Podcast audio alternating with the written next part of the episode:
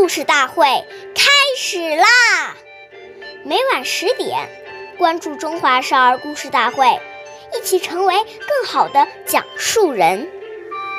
一月一流失，故事永流传，弘扬中华瑰宝，传承红色基因。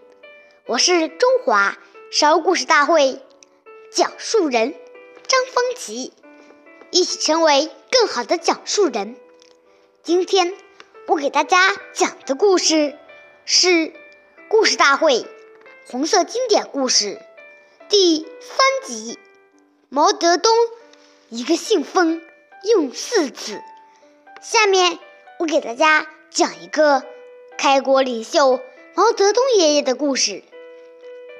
毛泽东爷爷在延安的时候，经常通宵达旦，废寝忘食的工作，饭端来了，他顾不得吃，腰反复热好几次，手指酸麻时，捏捏铁条舒服一下。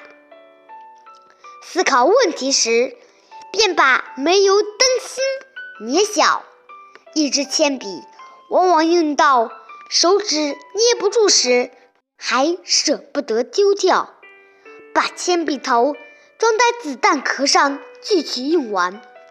毛爷爷的警卫员贺清华回忆说，主席当时派他向中央各机关传送阅信，主席把一个信封用四次，正反面用完再折开，用里面的两面。